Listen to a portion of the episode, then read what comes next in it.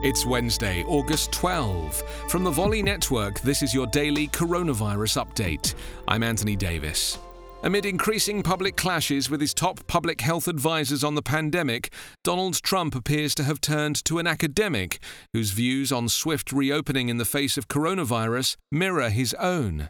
The president said that Scott Atlas, a healthcare policy expert at the conservative Hoover Institution at Stanford University, will be working with us on the coronavirus, adding that Atlas has many great ideas. Atlas appears to be more in tune with Trump's thinking on the virus after the president publicly criticized both of his top pandemic officials over concerns they raised about the disastrous spread of COVID 19 across the US and the danger of allowing students to return to school. The US Health Secretary Alex Azar has said he hopes America will have a coronavirus vaccine approved by December and tamped down Russia's celebrations over unveiling its own vaccine after rapid development.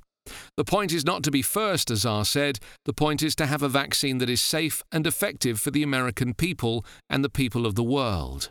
A huge wave of evictions is gathering pace across the US, with tens of millions of people facing the looming prospect of being ejected from their homes with the expiry of federal government protections. Lebanon on Tuesday announced a record daily number of over 300 COVID 19 infections and seven deaths from the virus as the country grapples with the aftermath of the Beirut port explosion that rocked the capital and overwhelmed hospitals.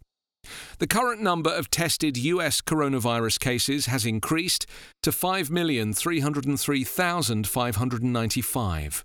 167,547 people have died. Coronavirus Update is part of the Volley Network. Find us online at coronapodcast.org.